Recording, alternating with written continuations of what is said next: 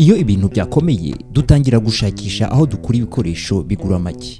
Mu gihe covid 19 itaraduha ubuhumekero intambara muri Ukraine na yo yunze icyuma mu gisebe. Ibintu ntibitumereye neza ku birebana n'ibiciro by'ibiribwa.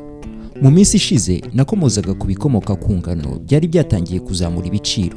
Imigati capati n'ibindi byari byazamutseho hafi makumyabiri ku ijana y'ibiciro byari bisanzwe bizwi.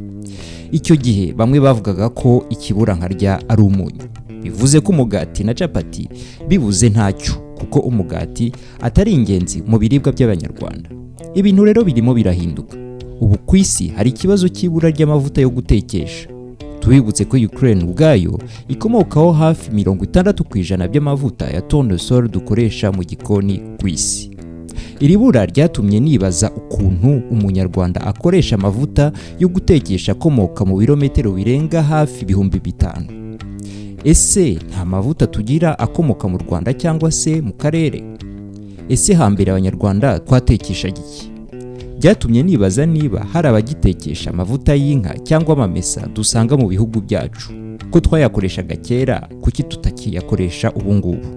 Nguyu nkize vuba uko yahahaga hashize imyaka ibiri. Hello, mwiriwe mufite amavuta yo gukarangisha? Yego ufite ay'inka agura ijana. Ayakomoka he? N'amamesa aragura magana atanu.